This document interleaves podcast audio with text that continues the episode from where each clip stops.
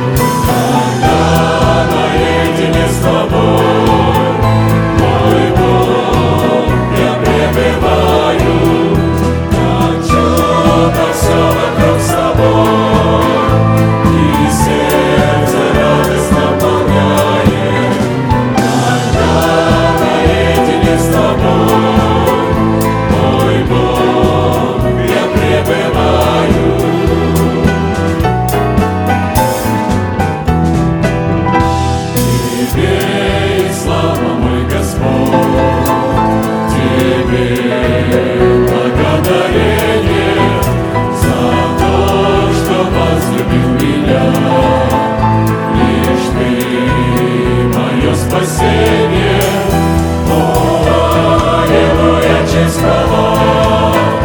Тебе благодарение, Тебе мою я песню, великий свет, мое спасение. О, аллилуйя, честь хвала.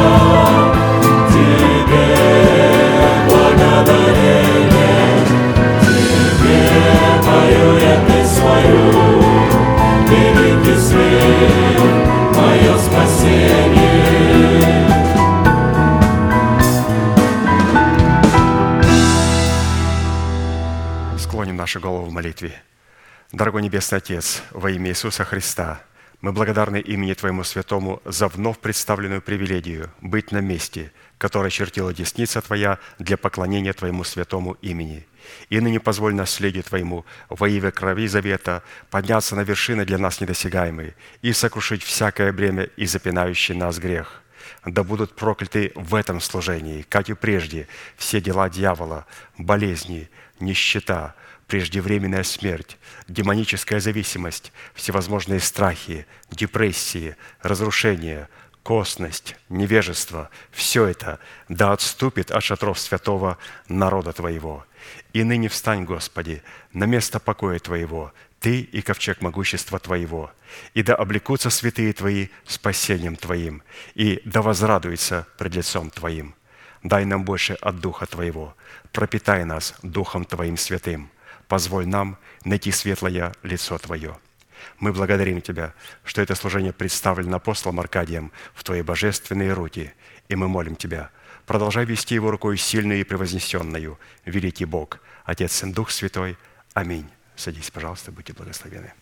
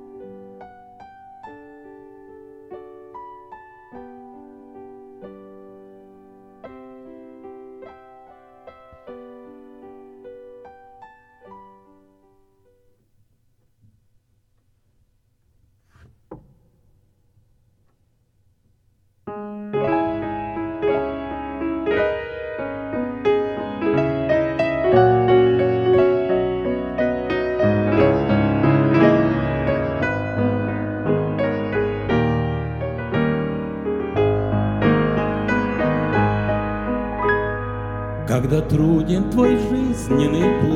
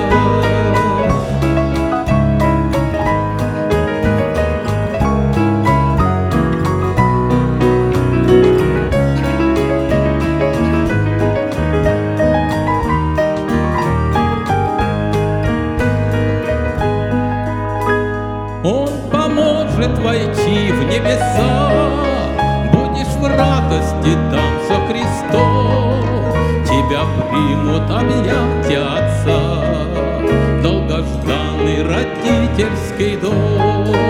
Помни ты, что всегда именно те, Где бы ни был ты в этот час, И Иисуса любовь тебе не пройдет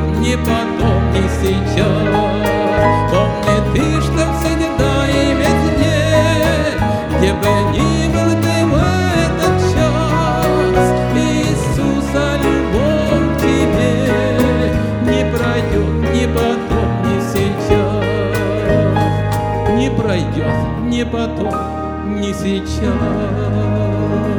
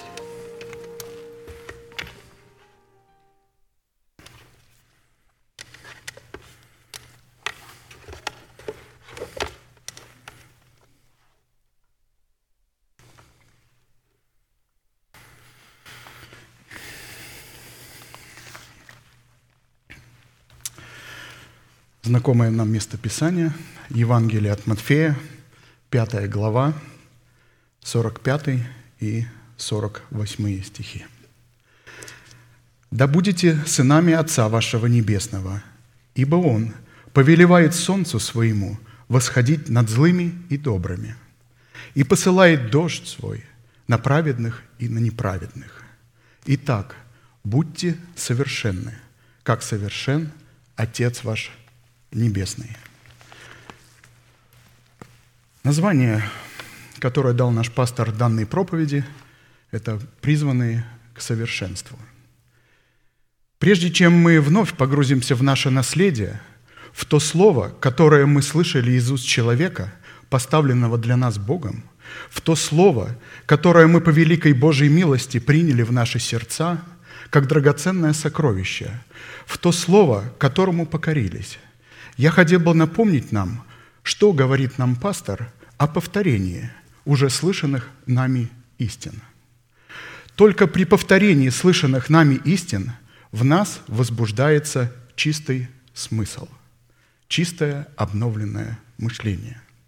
Чистый смысл без примесей плоти жизненно необходим, чтобы стоять на страже своего святилища и бодрствовать в молитве. Именно посредством напоминания известных нам истин Бог увлекает нас в общение в насажденный в Едеме нашего сердца сад, который является пустыней нашего сердца, чтобы говорить к нашему сердцу и дать нам оттуда наши виноградники и долину Ахор. Дать нам наши виноградники. Мы помним, пастор говорит, что виноградники – это образ суда Божьего. То есть дать человеку, э, возвратить человеку возможность творить суд Божий. Все это происходит тогда, когда мы пребываем в слове, которое мы слышим, о ко- слове, которое мы поместили в свое сердце, потом поместили в разум, и мы размышляем о нем.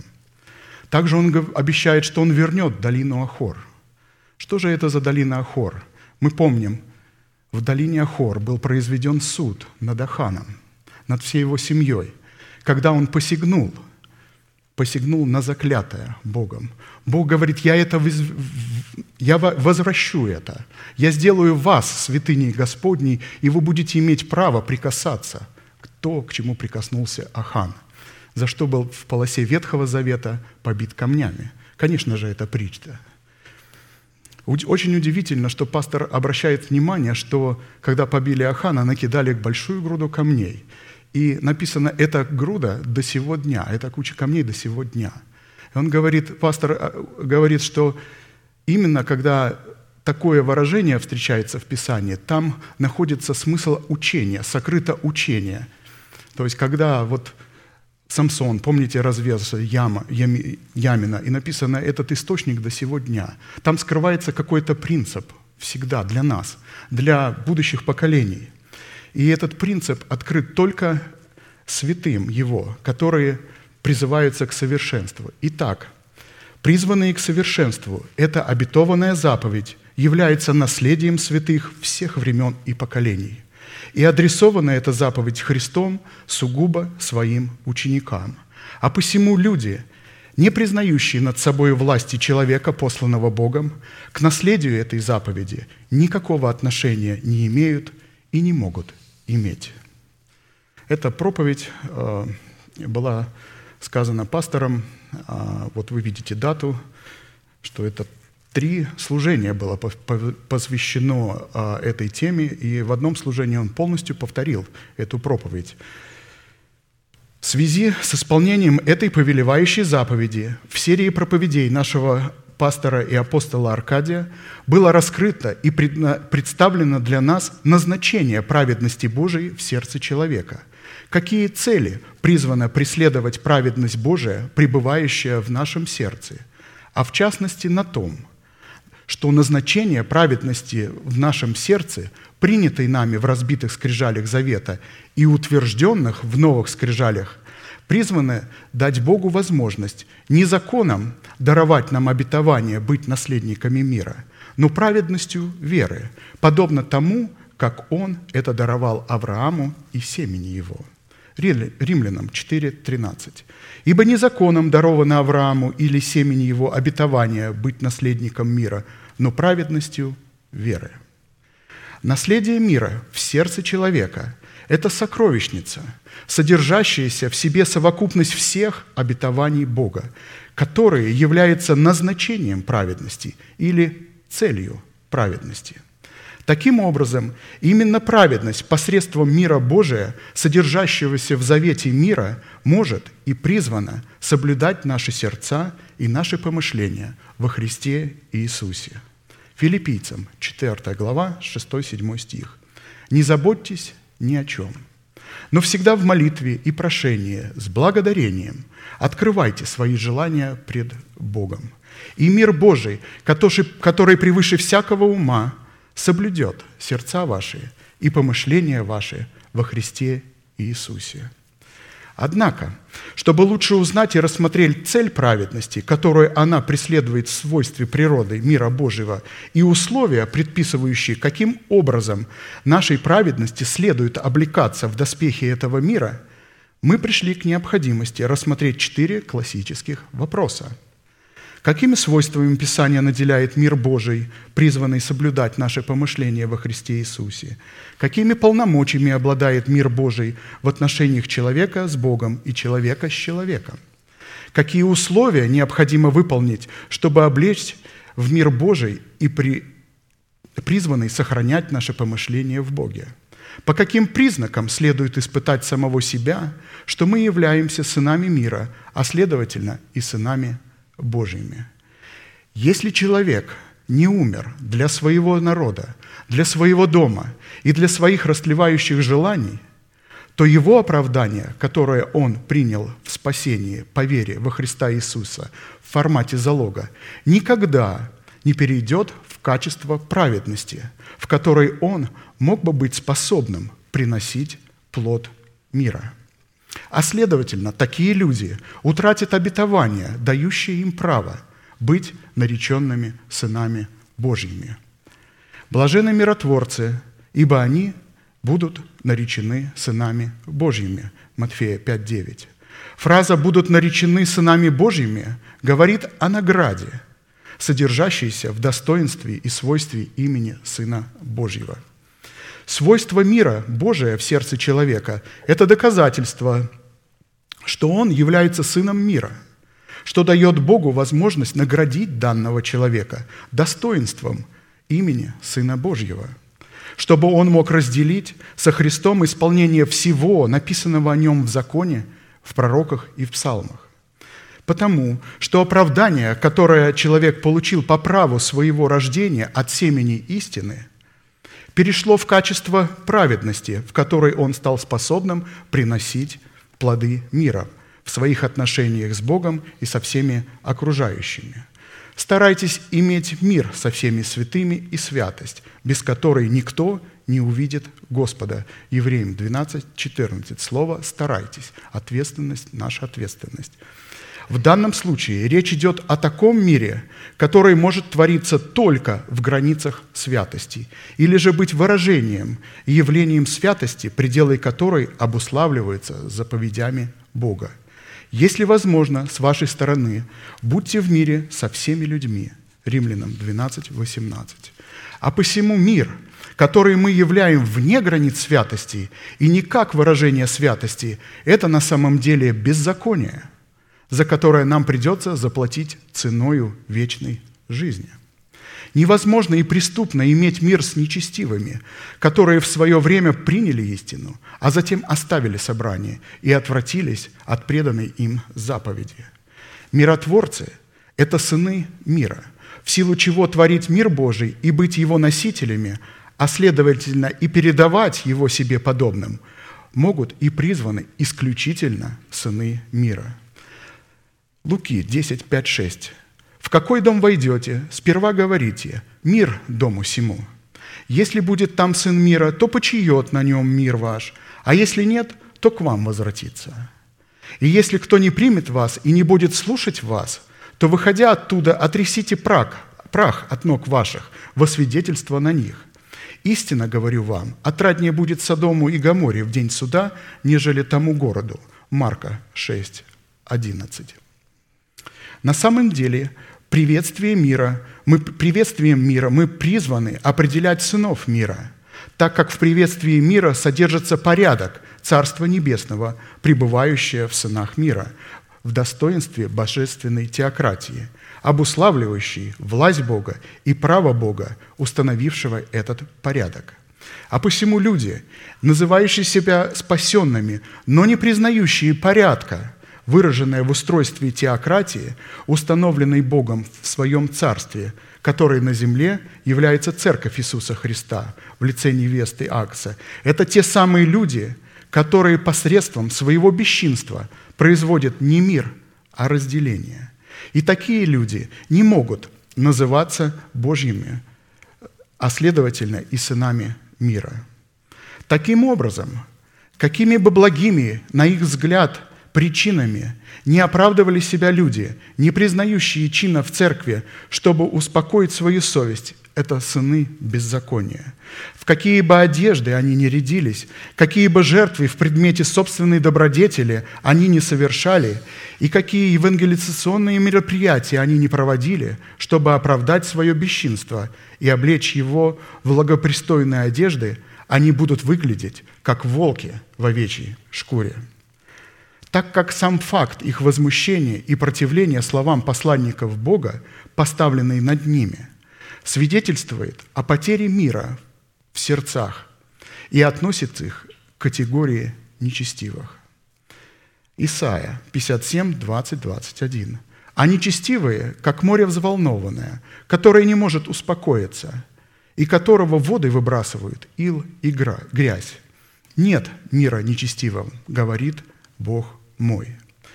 Мы уже рассмотрели первые два вопроса, какими свойствами Писание наделяет мир Божий и какое назначение призван выполнять мир Божий в наших отношениях с Богом. А посему сразу обратимся к рассматриванию вопроса третьего. Какие условия необходимо выполнить, чтобы во Христе Иисусе облечься в наследие завета мира, содержащегося в законе, в пророках и в псалмах? Разумеется, мы будем рассматривать цену за право быть облеченными в мир Божий, который призван соблюдать наше помышление во Христе Иисусе и который состоит из совокупности ряда составляющих, содержащихся в Писании.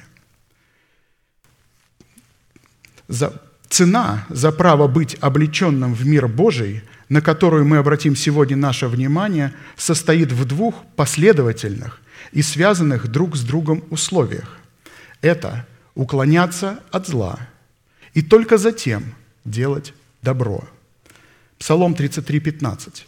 «Уклоняйся от зла и делай добро. Ищи мира и следуй за ним». На иврите «преследуй», «гонись». При нарушении имеющейся последовательности делание добра будет являться беззаконием. Весьма важно уразуметь ту последовательность, как одно условие исходит из другого и является его результатом. Первое условие – это уклоняться от зла в лице его носителей. Только после этого у нас появится юридическое право, позволяющее выполнять второе условие – делать добро – и только затем, третье условие – искать мира во Христе Иисусе в делании добра. И пастор обращает наше внимание. Писание говорит, кто разумеет делать добро и не делает, тому грех. Иакова 4,17. Добрые дела, о которых идет речь, это дела Божии, и их следует отличать от дел человеческих, выдающих свои дела за дела Божии и претендующих на статус дел Божьих. То есть делам Божиим всегда будут, человек всегда будет противопоставлять дела человеческие, исходящие из его собственного интеллекта. Иоанна 6, 28, 29. «Итак, сказали ему, Христу, что нам делать, чтобы творить дела Божии?» Иисус сказал им в ответ, «Вот дело Божие, чтобы вы веровали в того, кого Он послал.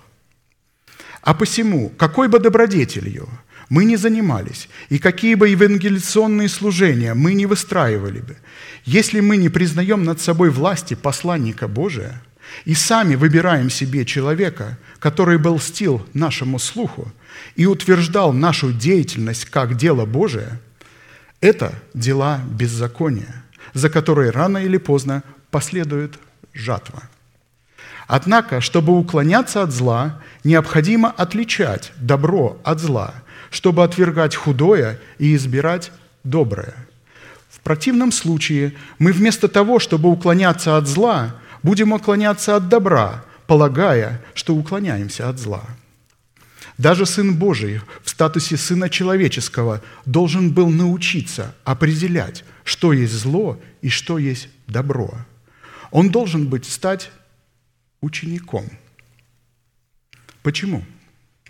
Потому что производителем молока и меда является учитель, а не мы сами. Он будет питаться молоком и медом, доколе не будет разуметь, отвергать худое и избирать доброе – так пророчествовал Исаия о Христе. 7 глава, 15 стих. С одной стороны, в данном изречении мы находим все ту же последовательность, а именно, в начале отвергать худое – это уклоняться от зла, и затем избирать доброе – это делать добро – Исходя из, из того, что младенцы во Христе или же душевная категория людей не способна отличать добра и зла, а следовательно отвергать худое и избирать доброе, следует, что имеющееся повеление не имеет к ним никакого отношения. Оно не может быть ими исполнено. Учитывая же, что добро и зло – это две противоборствующие друг другу программы – то из этого следует, что вне программного устройства, которым являются ангелы и люди, эти две программы не могут себя проявлять не только в противоречиях, но и вообще существовать и как-то функционировать. То есть нужно программное устройство, чтобы программа заработала, нужен компьютер, вы все знаете. Из чего следует сделать вывод, что делать добро нам должно уклоняться от людей, которые имеют вид благочестия, но на самом деле являются носителями программы зла. И первый носитель программы зла не тот, кто где-то вот здесь, а тот, кто в нас. Это ветхий человек, которого мы призваны распять. Люди этого мира не являются носителями, носителями программы зла. Пастор показывает. Устройством, которое носит зло, эту программу зла – которое может нас осквернять, является человек, который некогда был живым для Бога, но потом умер для Него. Люди мира никогда не были живыми. Их вообще не существует. Чтобы человек умер для Бога, его надо сперва воскресить. Он должен родиться сперва для Бога. Апостол Павел говорит, что мы должны отделиться от мира. Не вообще от мира сего, но от людей, которые называют себя детьми Божьими, но остаются во грехе. То есть легализируют грех. Пить немножко можно, блудить немножко можно, немножко и врать можно, немножко сплетничать тоже можно. Вот это и есть скверно. При этом следует отметить, что существует большая разница между уклонением от зла и между противостоянием злу. Эта разница состоит в том, что противостоять злу мы призваны только в тех случаях, когда эта программа зла в лице ее носителей, включая нашу ветхую природу, господствует в тех областях, которые принадлежат нам, и за которые мы несем ответственность пред Богом. А уклоняться от зла мы призваны в тех случаях, когда эта программа зла в лице ее носителей не противостоит нам лично, так как господствует в тех областях, которые принадлежат нам и которые не принадлежат нам, и за которые мы несем, не несем ответственности пред Богом. А посему существует разница и в условиях. Чтобы уклоняться от программы зла в лице ее носителей, необходимо питаться молоком и медом, которые делают человека способным разуметь, отвергать худое и избирать доброе.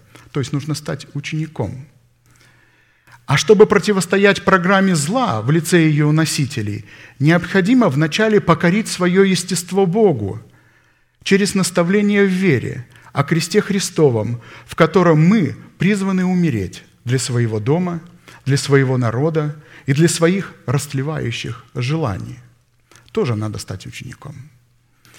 И только уже затем противостоять программе зла в лице ее носителей, включая нашего ветхого человека. Итак, покоритесь Богу, противостаньте дьяволу, и убежит от вас. Приблизьтесь к Богу, и приблизится к вам. Очистите руки грешники, исправьте сердца двоедушные. Иакова 4, 7, 8. Учитывая же, что в данном случае нам необходимо рассмотреть, каким образом мы призваны уклоняться от программы зла в лице ее носителей – включая свою ветхую натуру, которая очень-очень любопытна и всегда сует свой нос в ту дверную щель, куда ей не следует сувать. Мы рассмотрим смысловое значение глагола. Пастор показывает на иврите слово, смысловое значение глагола «уклоняться». «Уклоняться» означает избегать, не прикасаться, не смотреть, не вступать в прикословие – не враждовать, не вступать в союз, не поддерживать, укрываться в Боге. Благоразумный видит беду и укрывается, а неопытные идут вперед и наказываются. Причты 22, 3. Благоразумный человек – это человек, обладающий добрым сердцем. Пастор обращает наше внимание на то, что в данной притче, притче человек благоразумный не противостоит беде в лице ее носителей, а укрывается от нее, потому что действия и направление этой беды не находятся в границах его ответственности. Они опытные или же несведущие, то есть те, которые не ученики, они откуда, они появ... откуда у них знания и опыт придет, пытаются противостоять этой беде и наступают на эту беду и наказываются. Почему? потому что не имеют юридического права противостоять врагу, который не находится в границах их ответственности пред Богом. Я не наказываю чужих детей. Я отвечаю только за своих детей, которые у меня в доме. Когда в этой притче говорится, что благоразумный видит беду, то имеется в виду, он разумеет – что он не несет ответственности пред Богом за те границы, в которых эта беда себя проявляет. А когда говорится, что человек благоразумный укрывается от врага, который направляется не к его границам, то имеется в виду, что он укрывается в Боге. Итак, если мы будем уклоняться от программы зла в лице ее носителей в соответствии имеющихся указаний, мы будем сокрыты во Христе Иисусе, что позволит нам творить добро. Потому что творить добро, предназначенное нам Богом, мы можем только укрывшись во Христе Иисусе. Ибо мы Его творение, созданы во Христе Иисусе на добрые дела, которые Бог предназначил нам исполнять. Ефесянам 2, 10. Что же такое добрые дела? Добрые дела – это дела Божии. Это дела, которые творит Бог. Иисус говорил, «Я делаю только то, что вижу, что делает мой Отец. Говорю только то, что слышу, что говорит мой Отец». Мы же часто творим добро, которое мы видим своим плотским умом. И говорим, что да, вот в этой бы ситуации хорошо бы помочь. И на самом деле не разумея, что это может, эта помощь может быть беззаконием и злом в очах Бога. Итак, учитывая вышесказанное, следует, что уклонившись от зла или же укрывшись во Христе Иисусе, мы оказались в границах, в которых мы можем творить предназначенное нам Богом добро, которое является ценой, чтобы облечься в мир Божий. А посему, если человек не находится во Христе Иисусе, любое добро, которое он будет творить, будет незаконным и будет рассматриваться Богом как беззаконие.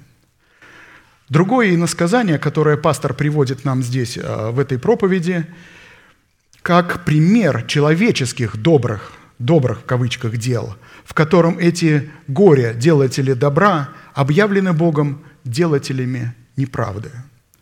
Они делали добро в своих глазах, но Бог объявил их делателями неправды. Луки 13, 23, 27. Некто сказал ему, «Господи, неужели мало спасающихся?» Он же сказал им, «Подвязайтесь войти сквозь тесные врата. Ибо, сказываю вам, многие поищут войти и не возмогут. Когда хозяин дома встанет и затворит двери, тогда вы, стоя вне, станете стучать в двери и говорить, «Господи, Господи, отвори нам!» Но он скажет вам в ответ, «Не знаю вас, откуда вы». Тогда станете говорить, «Мы ели и пили пред тобою, и на улицах наших учил ты». Но он скажет, Говорю вам, не знаю вас, откуда вы. Отойдите от меня, все делатели неправды. Тесные врата – это образ тела Христова в лице церкви, невесты Ангца, которая определяется по структуре правления, выраженной в теократии, которая является порядком Царства Небесного, которая обладает только одной улицей или только одним путем – ведущим к престолу Бога, по которым, которым является учение Иисуса Христа, пришедшего во плоти.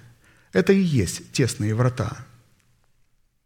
Подвязаться – это сделать усилия, чтобы войти, найти и войти в такую церковь. Потому что церковь является вратами неба. И без церкви никто не сможет – войти в небеса. Главою такой церкви является Христос. Но человек не может войти просто через главу.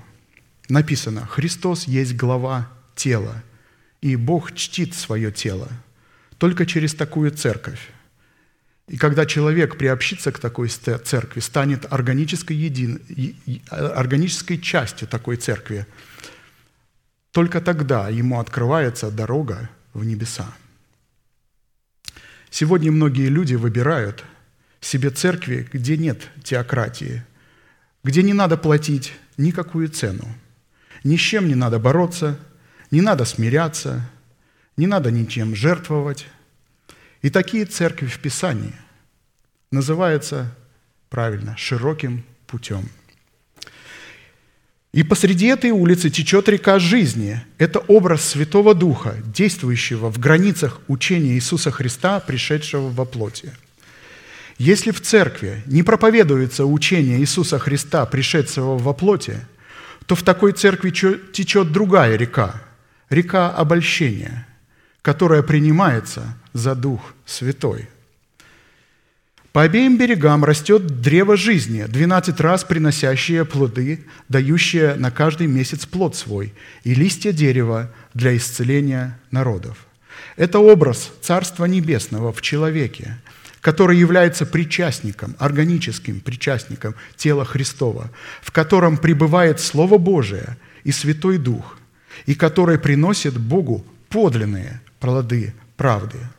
В то время как люди, претендующие на Царство Небесное, указывают Богу на множество своих собственных улиц, на которых Он якобы их учил, что вызывает Его справедливый гнев, Божий справедливый гнев.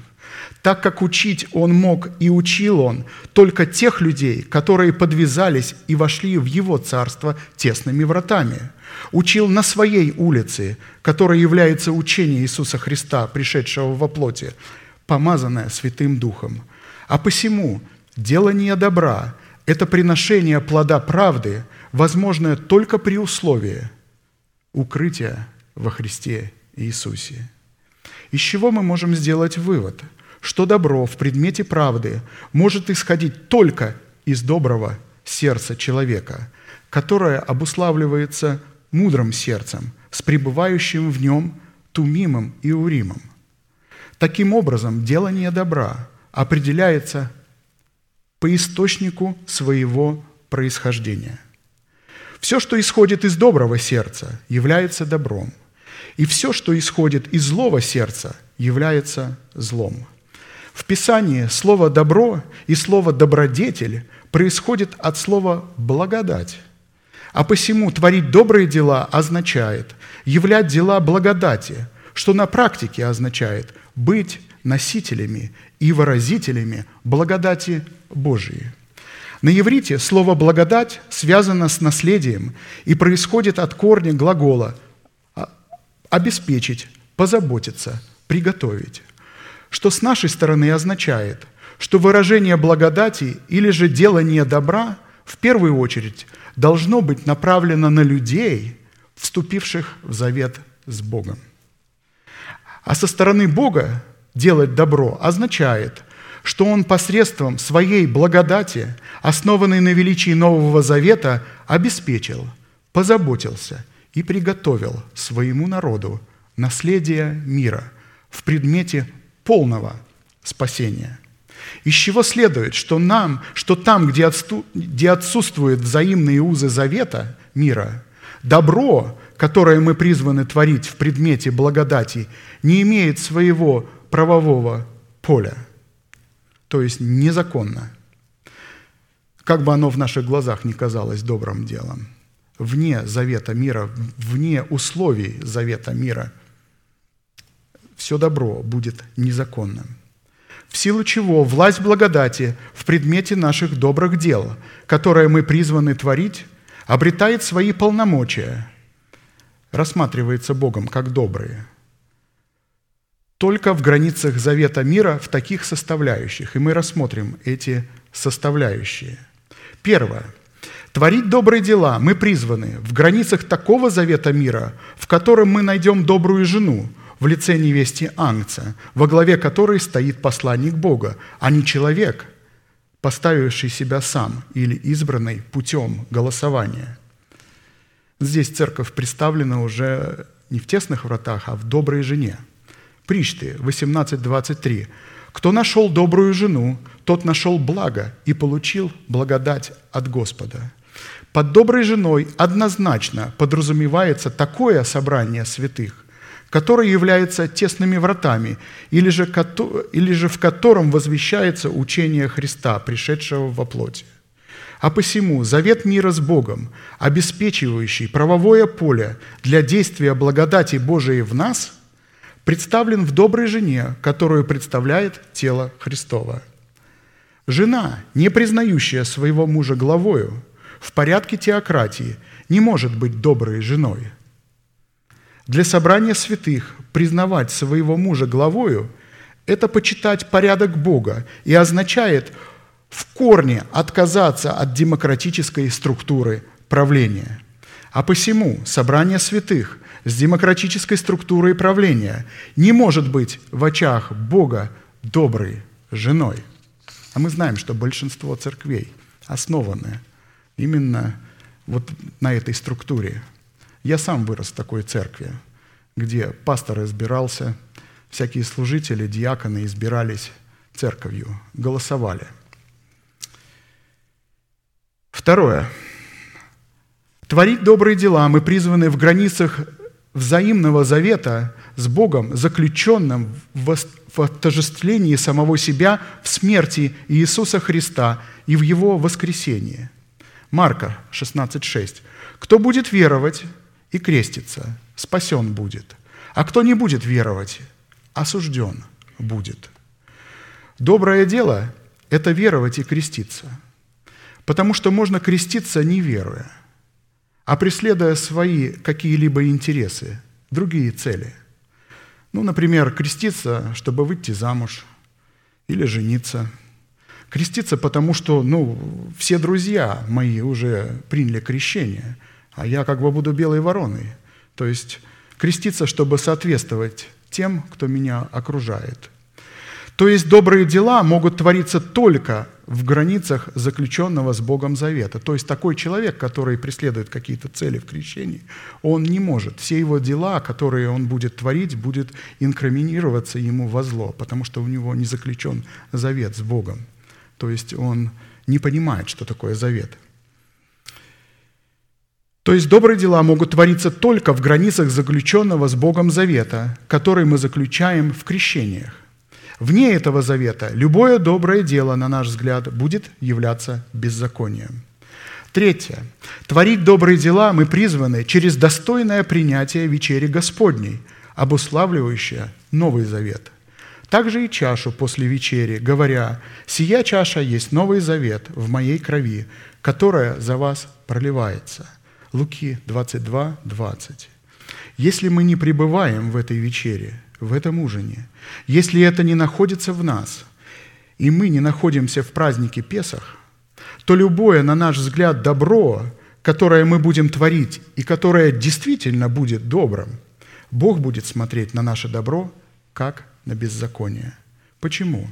Потому что невозможно называть делом Божьим то дело, которое человек творит вне праздника Песах, вне Великой Субботы.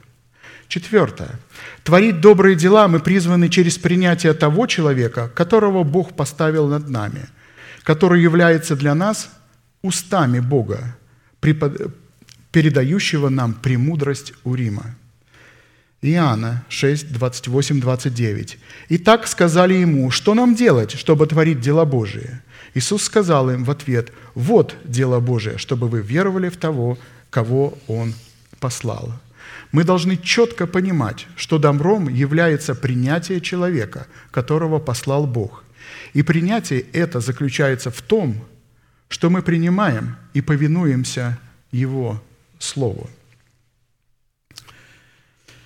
Мы рассмотрели, в каких границах наши дела будут рассматриваться Богом как добрые. Теперь посмотрим суть истинной добродетели и ее назначение, призванной протекать в границах завета с Богом. И она состоит в том, что истин, первое, истинная добродетель в завете мира будет определяться в сердце человека в формате доброго семени, обуславливающего в сердце человека Царство Небесное, которое человек принял через благовествуемое слово посланников Бога, и с которым отождествился так, что сам стал этим семенем – Он же сказал им в ответ, Иисус, «Сеющий доброе семя есть Сын Человеческий, поле есть мир. Доброе семя – это сыны царствия, а плевелы – сыны лукавого». Матфея, Матфея 13, 37, 38. Здесь пастор обращает наше внимание на одну важную деталь.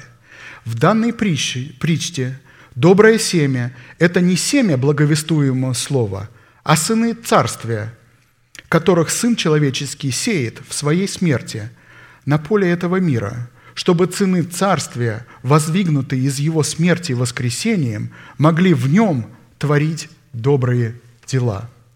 Так, например, Иисус, говоря о значении смерти самого себя в формате семени, в свое время сказал, «Истина, истинно говорю вам, если пшеничное зерно, пав в землю, не умрет, то останется одно, а если умрет, то принесет много плода. Любящий свою душу погубит ее, а ненавидящий душу свою в мире сем сохранит ее в жизнь вечную. Кто мне служит, мне да последует. И там, где я, там и слуга мой будет. И кто мне служит, того почтит Отец мой». Иоанна 12, 24, 26. Только приняв в свое сердце семя Царствия Евангелия, у нас появится возможность последовать за Иисусом и посеять самих себя в смерти Господа Иисуса, чтобы взрастить из этого семени древо жизни, приносящее плод правды. По поводу посева самого себя как пшеницы в смерти Господа Иисуса Христа Бог преследовал только одну цель – чтобы у нас появилась возможность приносить плод правды.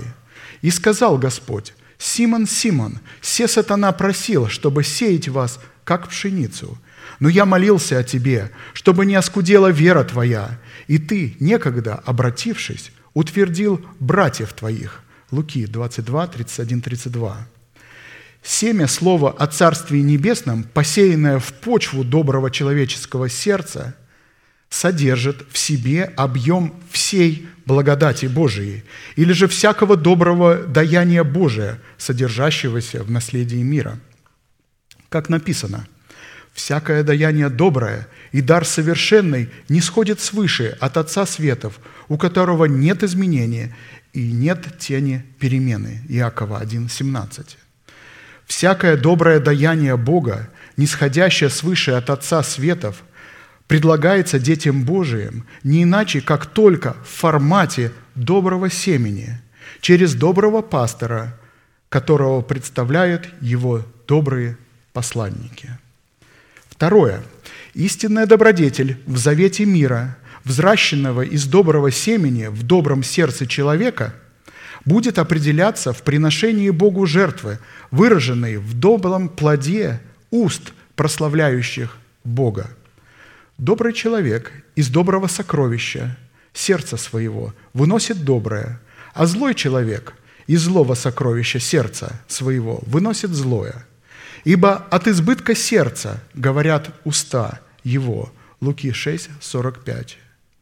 Человек, имеющий злое сокровище в сердце, всегда будет творить добро ради своего тщеславия, собственной выгоды и для своего собственного пиара. Итак, будем через него непрестанно приносить Богу жертву хвалы, то есть плод уст, прославляющих имя Его. Евреям 13.5. Доброе дело – это плод уст, прославляющий Бога. Именно плод. То, что было принято в семени, прошло через смерть, родилось и является нашей собственностью, то есть плодом – а не хвала, которая только в устах, но не в сердце. То есть можно хвалить Бога устами, но в сердце далеко отстоять от этой хвалы. Не может дерево доброе приносить плоды худые, не дерево худое приносить плоды добрые. Матфея 7, 18. Третье. Истинная добродетель в завете мира будет определяться в сердце человека источником – исходящим из наставления доброго учения Отца, которого дал нам Бог. Причты 4.1.2. «Слушайте, дети, наставление Отца, и внимайте, чтобы научиться разуму, потому что я преподал вам доброе учение. Не оставляйте заповеди моей». Наставление Отца – это добродетель, доброе учение. Когда мы в свое сердце приготовили к слушанию Слова Божьего и пришли на место, которое является доброй женой, на место, где человек, поставленный Богом, является для нас Отцом, который препо- преподает доброе учение. Когда мы принимаем это учение и являем ему послушание, то Бог рассматривает все эти действия добрым делом. Здесь написано, пастор показывает, будет определяться в сердце человека источником. Выбор вот этого источника является определенным посевом, от которого будет зависеть дальше то, во что мы облечемся. Истинная, четвертое, истинная добродетель в завете мира – это прежде всего выражение состояния сердца, обуславленного доброй совестью. Любая добродетель, совершенная с позиции опороченной совести, не имеет права называться добродетелью. И вот почему. «Имейте добрую совесть, дабы тем, за что злословят вас, как злодеев, были постажены, порицающие ваше доброе житие во Христе». 1 Петра 3, 16. Когда человек согрешает, совесть его становится порочной. И Бог, который в этой совести человека через слово будет говорить, ты не прав. И вместо того, чтобы исправить свой грех, свой поступок, человек пытается усиленной добродетелью задобрить Бога, потому что он, его разум всегда поставляет ему такую информацию. Он никогда, человеческий плотской разум, не согласится с оправданием, даровым оправданием от Бога. Он будет трудиться, пытаться усилиться до добродетелью, идет на евангелизацию, посещает больных, организовывает миссии, усиленно постится и молится, думая, что таким образом, делая добро в кавычках, он загладит свой грех. Грех невозможно загладить делами. Нужно покаяться, исповедать свой грех и только с позиции доброй совести творить добро, доброе дело. Любая добродетель с позиции опороченной совести в глазах Бога – беззакония. Пятое. Истинная добродетель в завете мира никогда не бывает вынужденной или подневольной. Она всегда доброохотная. Филимону 1.4. «Но без твоего согласия ничего не хотел сделать, чтобы доброе дело твое было не вынужденным, а добровольным». Делание добра должно быть желанным, делать как для Господа, и человек находит в этом удовольствие, новый человек. Шестое. Истинная добродетель в завете мира всегда выражается в повиновении тем, кого Бог подставил над нами. Повиновение. Так Сара повиновалась Аврааму, называя его господином. Вы – дети ее, если делаете добро, и не смущаетесь ни от какого страха. Здесь, виду, здесь имеется в виду а, любая власть, поставленная Богом для нас, это не только пастор в церкви, но также муж в доме, начальник на работе, полицейский, отец, мать, учитель в школе. И неважно, как эта власть поступает с нами, справедливо или нет, она остается законной властью от Бога. Мы не имеем права злословить эту власть, ибо написано, начальствующее в народе твоем не злословь. И такое наше действие будет являться добродетелью. При этом нужно помнить, конечно, что мы призваны повиноваться этой власти только в границах, очерченных в Писании. Седьмое. Истинная добродетель в завете мира будет являться плодом наших уст, выраженным в обузданности нашего языка. Не кого-то, а нашего языка. От плода уст человека от плода уст своих человек насыщается добром, и воздаяние человеку по делам рук его». Притчи 12.14.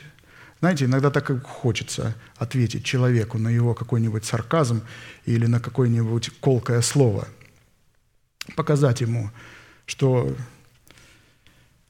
я тоже могу ответить. И так, что у тебя мурашки пойдут. Вот. Ну, это уже как раз и не будет называться добродетелью, такая реакция. Но вот если мы обуздаем свои уста, то это Бог воспринят как дело Божие, как добродетель.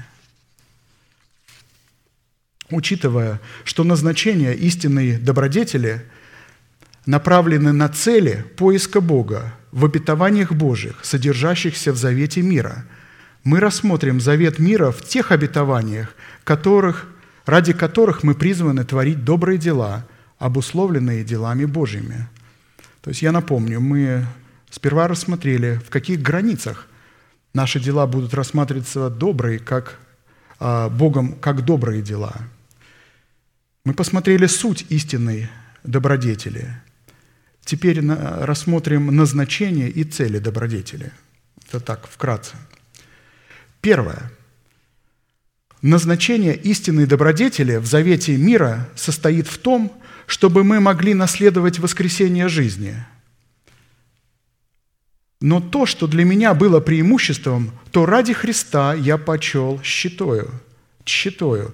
Да и все почитаю щитою ради превосходства познания и Христа Иисуса, Господа моего. Для Него я от всего отказался. И все почитаю за ссор, чтобы приобрести Христа и найтись в Нем не со своей праведность, которую от закона, но с тою, которая через веру во Христа, с праведностью от Бога по вере чтобы познать Его и силу воскресения Его, и участие в страданиях Его, сообразуясь смерти Его, чтобы достигнуть воскресения мертвых. Послание апостола Павла к филиппийцам, 3 глава, 7-11 стихи. Истинная добродетель преследует конечную цель – воскресение мертвых. Здесь пастор опять обращает наше внимание на одну важную деталь, что когда мы приходим к Богу, мы не должны говорить Ему, «Господи, вспомни, как я служил Тебе, как я творил добрые дела. Вспомни, что я не делал ничего плохого». Но приходя к Нему, мы говорим, «Господи, все добрые дела, которые я могу делать, это все благодаря Твоей милости – если бы не сила Твоя и не милость Твоя, я бы не мог остаться непорочным пред Тобою.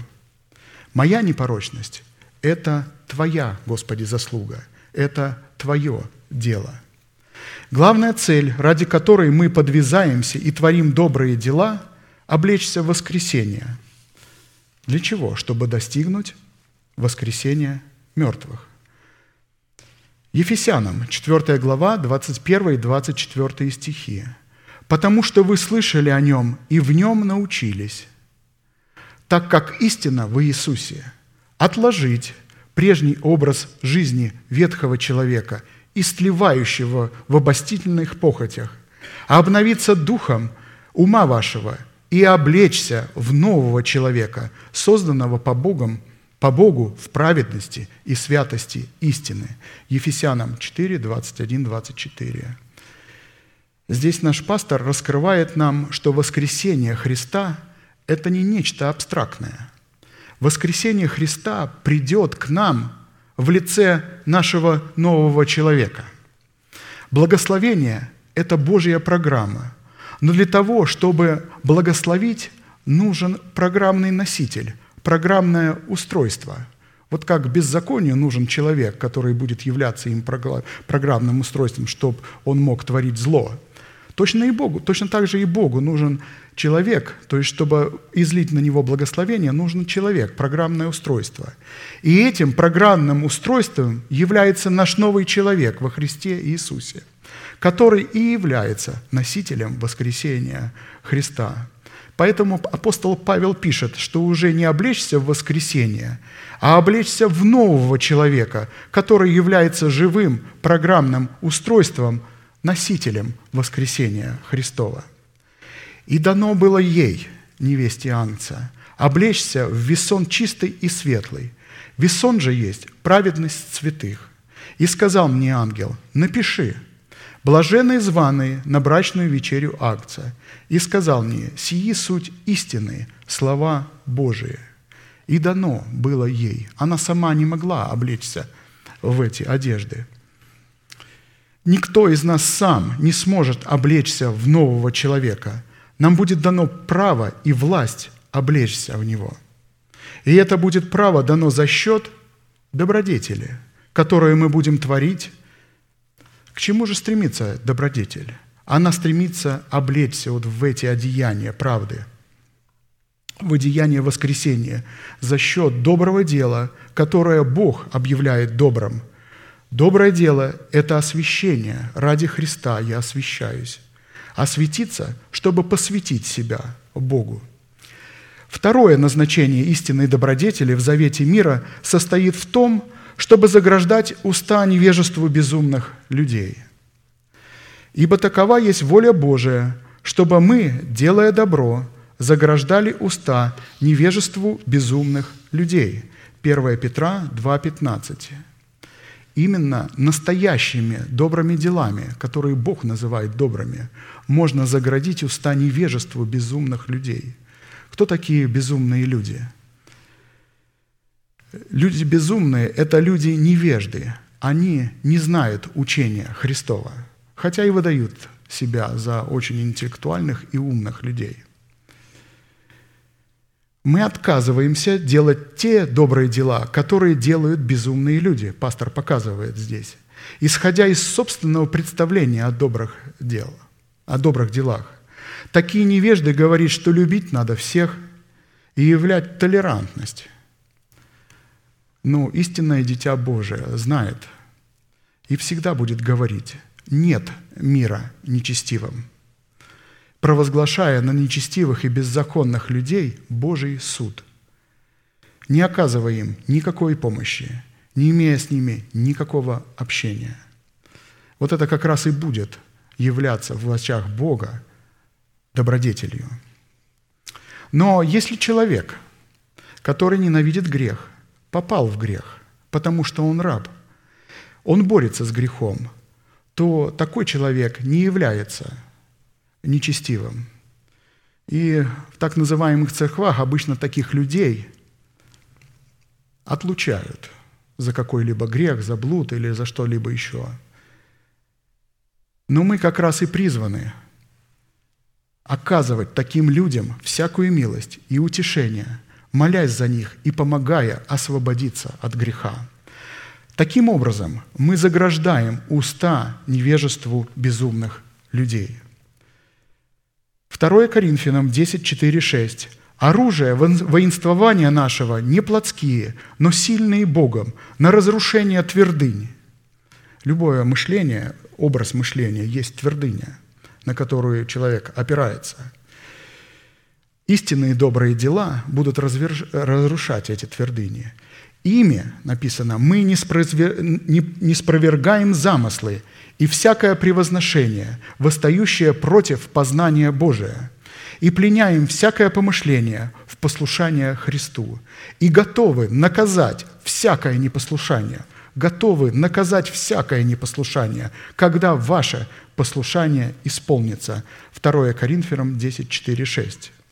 Третье назначение истинной добродетели в завете мира состоит в том, чтобы восстановить у своих ворот правосудие.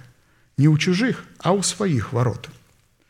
«Возненавидьте зло и возлюбите добро, и восстановите у ворот правосудия. Может быть, Господь Саваоф помилует остаток Иосифов». Амоса 5.15.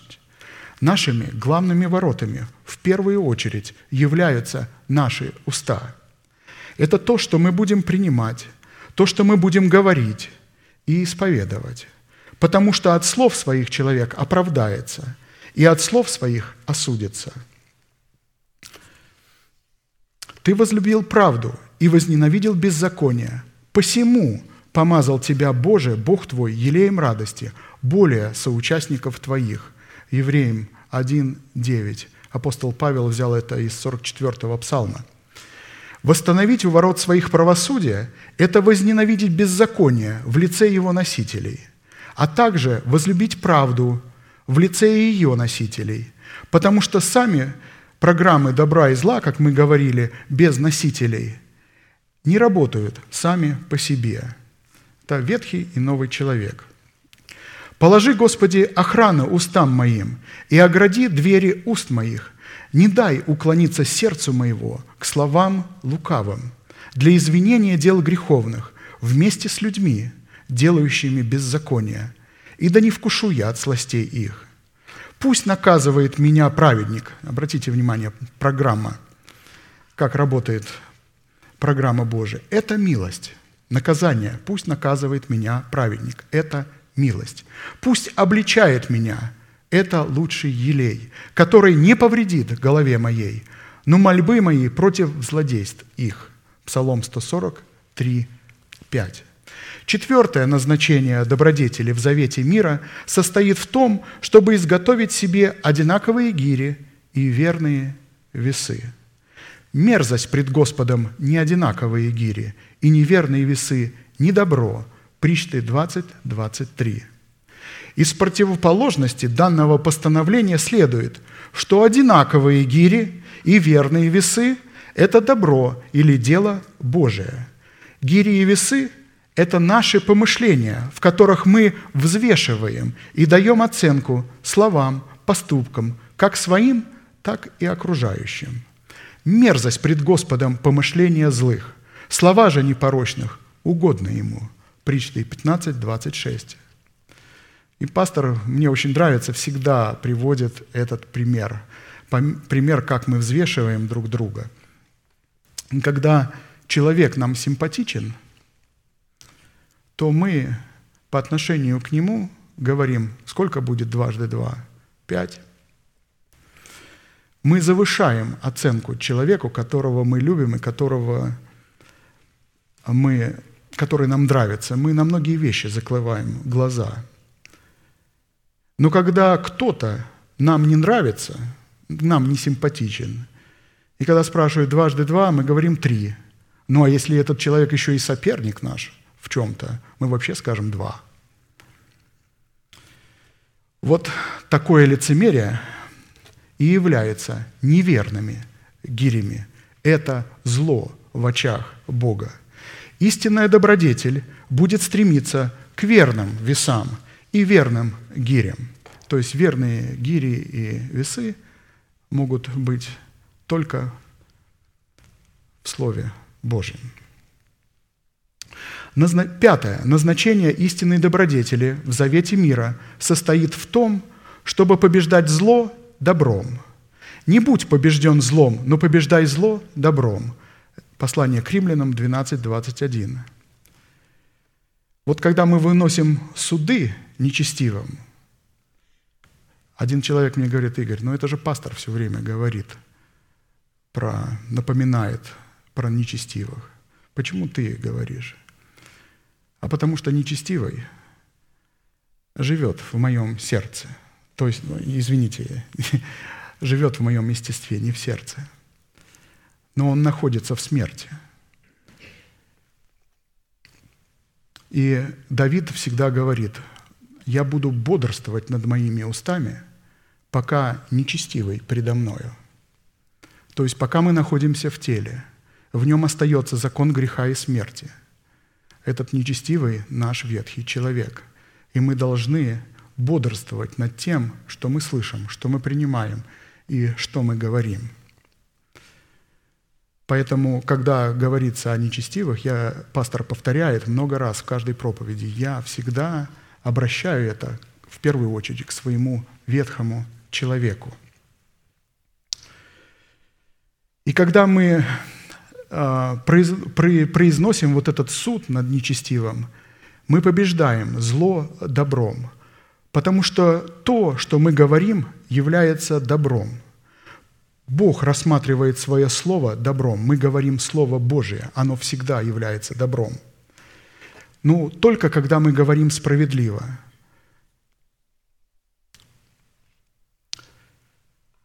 Точно так же, когда Дитя Божие, младенец, душевный, показал свой характер, а мы берем и покрываем это добром, не мстим ему и не разносим про него молву – то это является добром. То есть такой человек не является нечестивым. То есть мы все можем поступать, даже будучи духовным, мы можем совершить какое-то душевное дело. Поэтому мы должны снисходить друг к другу и покрывать зло добром. Поднимая, поднимается на тебя разрушитель, охраняй твердыни, стереги дорогу, укрепи чресла, собирайся силами. Пророк Наум 2.1. Вот здесь как раз и происходит победа над злом. Добро – это охранять свои твердыни, укрепить чресла, собираться с силами. Нашей твердыней является наше упование на Бога, наша надежда. Мы должны наблюдать, чтобы наша надежда и учение не были повреждены. Если учение будет повреждено – то когда на нас поднимется разрушитель, мы не устоим против него. Доброе дело – это чтобы никакая мятежная мысль Бога не могла проникнуть и исказить учение Иисуса Христа, пришедшего во плоти в нашем сердце. Стеречь дорогу – это стеречь свое призвание, чтобы нас не могли склонить делать то, к чему Господь нас не призвал – Сатана всегда будет нас искушать, завлекая нас, чтобы увлечь нас к мероприятиям, которых мы не причастны. Это помощь в разных добрых делах. Бог будет допускать такие ситуации, пастор показывает. Наше дело как раз уклоняться от них. То есть я могу помогать только по мере того, насколько, пока, насколько, насколько позволяет мне бюджет. Мы всегда должны сказать, извините, это не мое дело. То есть прямо человеку сказать. То есть он не является ни нашим братом, ни нашим членом церкви. Он даже не заключал завет с Богом. Так, это было пятое, да? Шестое назначение истинной добродетели в завете мира состоит в том, чтобы доставить нам приятность. Добрый разум доставляет приятность, путь же беззаконных жесток. Притча 13, 16. Добрый разум, как выражение веры доброго сердца, это путь, по которому совершается доставка приятности к сердцу праведника – посредством праведности его веры, которую он исповедует своими устами. На иврите слово «приятность», которую доставляет добрый разум, означает благоволение Бога, мир Бога. А на том же иврите слово «жестокость», которое доставляет путь беззаконника, обуславливает жестокость гнева Божия – Исходя из этого значения, расширенная версия данного изречения может быть приблизительно такой. Добрый разум, как определение обновленного ума праведника, это путь, по которому доставляется в его сердце мир Бога в формате его благоволения. Путь же беззаконных, как определение ума беззаконного человека, доставляет беззакон, беззаконнику жестокость в формате гнева Божия. Ум беззаконника – это не обновленный ум человека, просто обыкновенный ум. Он не призван исследовать Слово Божие. Исследовать Слово Божие можно только обновленным умом. Именно через обновленный ум доставляется приятность.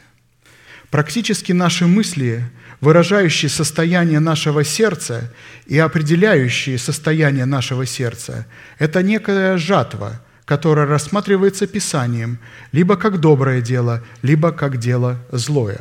Каковы мысли в душе человека? Таков и он. Причты 23.7. Посев происходит в почве сердца, а жатва в формате мыслей, исходящих из сердца. И все это происходит в области мышления – не обманывайтесь, Бог поругаем не бывает. Что посеет человек, то и пожнет. Сеющий в плоть, от плоти познет тление, а сеющий в дух, от духа пожнет жизнь вечную. Делая добро, да не унываем, ибо, во всяк... ибо в свое время пожнем, если не ослабеем. Галатам 6, 7, 9. Седьмое назначение истинной добродетели в завета мира состоит в том, чтобы действовать справедливо, любить дела милосердия и смиренно-мудренно ходить пред Богом. «О человек, сказано тебе, что добро и чего требует от тебя Господь. Действовать справедливо, любить дела милосердия и смиренно-мудренно ходить пред Богом твоим». Михея 6,8. Это есть добро. Именно к этому стремится наша добродетель в завете мира. В данном повелении цель истинной добродетели, обусловленной делом Божиим в завете мира, состоит в трех составляющих – действовать справедливо, любить дела милосердия и смиренно-мудренно ходить пред Богом. Действовать справедливо – это являть правосудие своего Бога, очерченное границами Его святости – в отношении всякой плоти, включая собственную плоть. Блаженны, хранящие суд и творящие правду во всякое время. Псалом 105, 3. Святость Бога – это суд Божий, который мы храним, и в первую очередь храним по отношению к самому себе. Это и есть действие справедливости.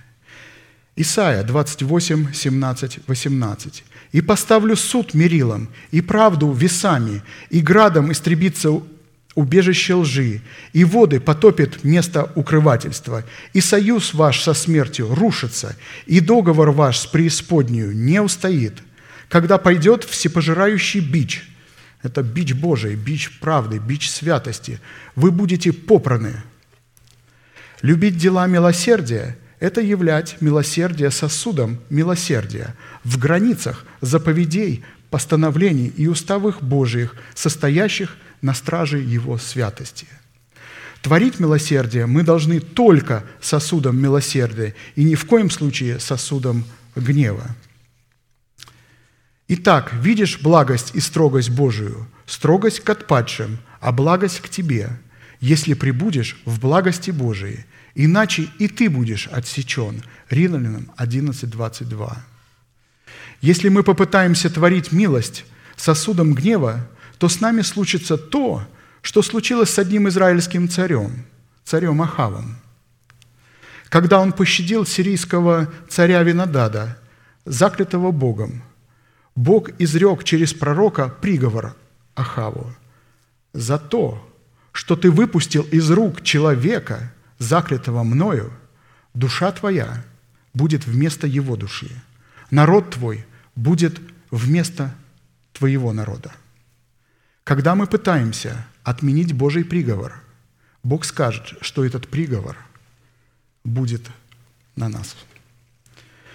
Смиренно-мудренно ходить – это способность обуздывать свои уста, чтобы они могли быть устами Бога – в защите Господа все смиренные земли, исполняющие законы Его, в защите правду, в защите смиренномудрия.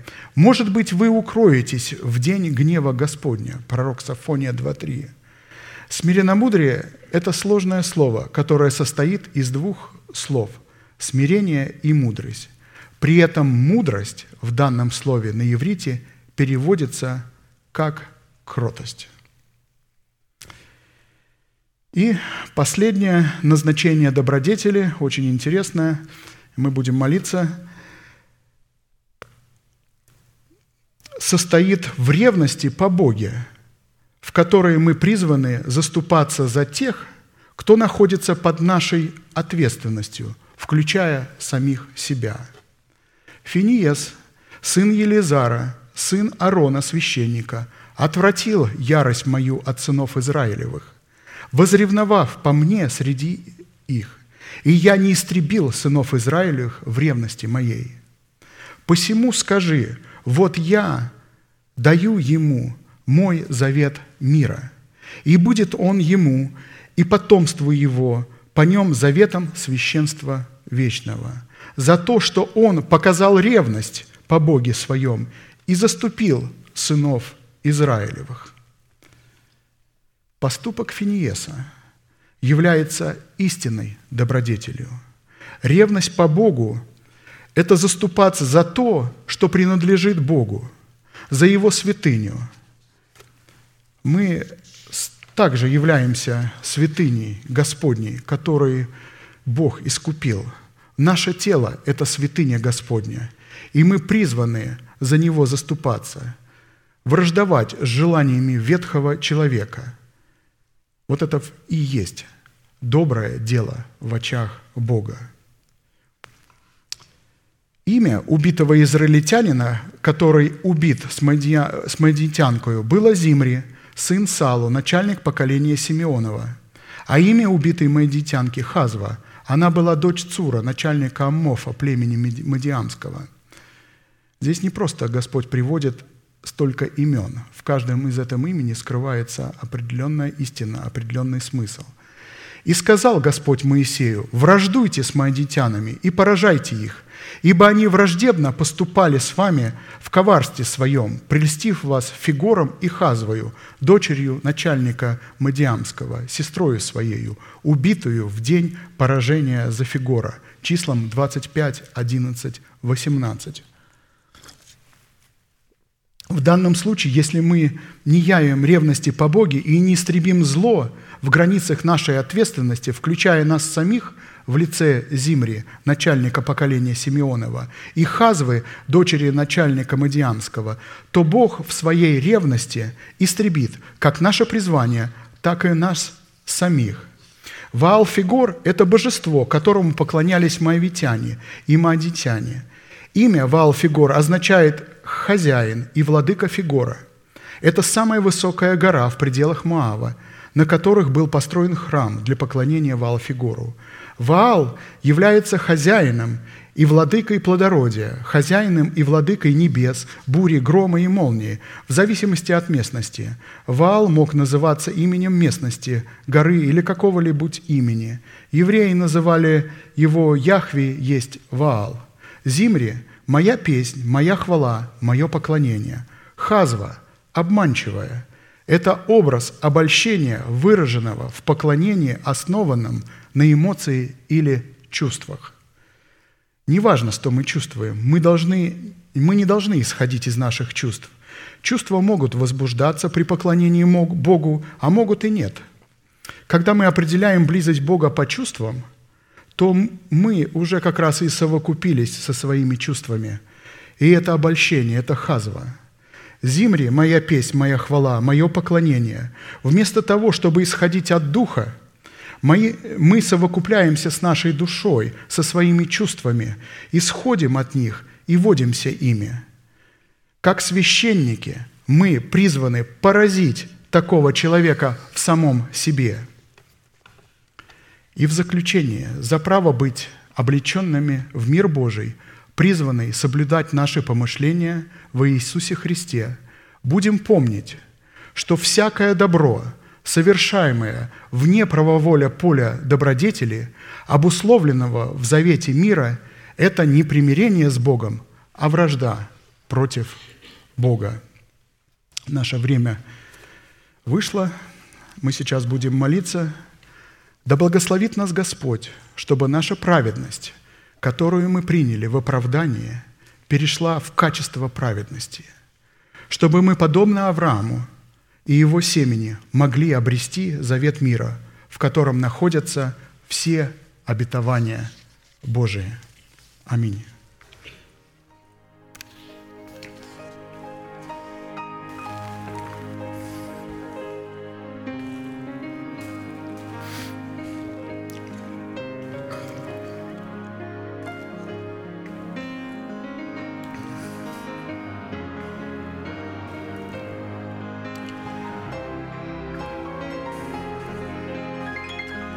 Дорогой наш Отец Небесный, во имя Иисуса Христа, мы благодарим Тебя за то Слово, которое мы могли иметь сегодня пред лицом Твоим, на этом святом месте, которое Ты определил для того, чтобы здесь мы могли поклоняться и встречаться с Тобою, где Ты учишь нас, где Ты раскрываешь тайну своего Слова – которое Ты поставил выше всех своих имен, подчинив тем самым себя самого, своему Слову, и сделав себя рабом своего Слова. ты стал пленником своего слова. Ты исполняешь только то слово, которое вышло из уст твоих. Не то, что хотим или желаем мы, но то, что хотят или говорят люди, выдавая свои желания за твою волю. Ты будешь исполнять только то слово, которое вышло из уст твоих, из уст твоих помазанников – которых ты соделал своими устами и которым верил свое слово. И все, что ты сказал, ты силен исполнить. Ты хочешь, Господи, чтобы и мы, дети Твои, приняв Твое Слово из уст Твоих посланников, стали рабами Твоего Слова точно так же, как Ты – стал рабом своего слова. Чтобы это великое достоинство, быть рабом Твоего Слова, стало нашим поиском, чтобы мы стремились к почести высшего звания во Христе Иисусе, которое называется раб. Я благодарю Тебя, Господи, за Твою церковь, которая является доброй женой и тесными вратами – где Ты научаешь нас противостоять лжи, благодаря тому, что мы знаем голос Твой в голосе нашего пастора. И мы воистину познали, что Ты отвечаешь Ему со своих святых небес. Ты соделал так, что Ты вложил в наше сердце помазание, благодаря которому мы можем отличать человека, посланного Богом, от человека, которого избирают себе люди – и от человека, который поставил себя сам. Отец Небесный, мы благодарим Тебя, что Ты делаешь нас способными отличать добро от зла. Когда мы отвергаем себя и свой собственный взгляд на добро и зло, что правильно и что неправильно, когда мы преклоняем ухо свое к наставлению и учению Твоему, Ты раскрываешь нам по великой милости – то, что является добром и злом в Твоих очах. Благодарим Тебя, Господи, что Ты победил наш грех на Голгофе. Ты воскрес, и своим воскресением Ты полностью разрушил державу смерти, болезней, трагедий, проклятий, нищеты и всякой зависимости от греха. Ты облег нас в праведность Сына Твоего не по делам нашим, но по вере, как написано – праведный, верою жив будет. Благодарим Тебя за воцарение державы жизни в наших телах. Мы благодарим Тебя за Твой божественный порядок, за всех служителей Твоих, которые ревностно трудятся для церкви, за всех молитвенников, за лидеров ячеек, за предверников, музыкантов, операторов, за всех святых. Но наипаче, Отец наш, мы благодарим и молим Тебя за нашего дорогого пастора Аркадия, чтобы Твоя, Господь, милость благо поспешила нам вскоре встретиться, чтобы нам продолжать слышать Твое Слово, чтобы наша надежда и упование на Тебя, на Твое Слово все более и более возрастали в наших сердцах. Благодарим Тебя и поклоняемся пред Тобою, великий Бог – Отец, Сын и Дух Святой. Аминь. Отче наш, сущий на небесах, да святится имя Твое, да придет Царствие Твое, да будет воля Твоя и на земле, как и на небе. Хлеб наш насущный дай нам на сей день, и прости нам долги наши, как и мы прощаем должникам нашим, и не введи нас во искушение, но избавь нас от лукавого, ибо Твое есть царство и сила и слава во веки. Аминь.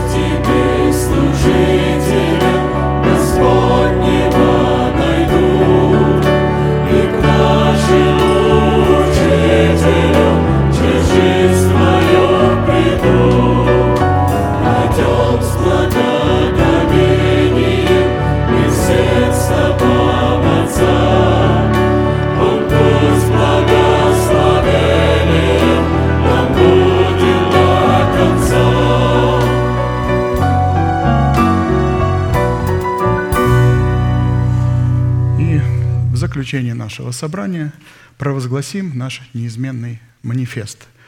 «Могущему же соблюсти нас от падения и поставить пред славою Своею непорочными в радости, единому, премудрому Богу, Спасителю нашему, через Иисуса Христа, Господа нашего, слава и величие, сила и власть, прежде всех веков, ныне и во все веки. Аминь. Собрание наше закончено. Следующее собрание будет в пятницу в 7 часов вечера.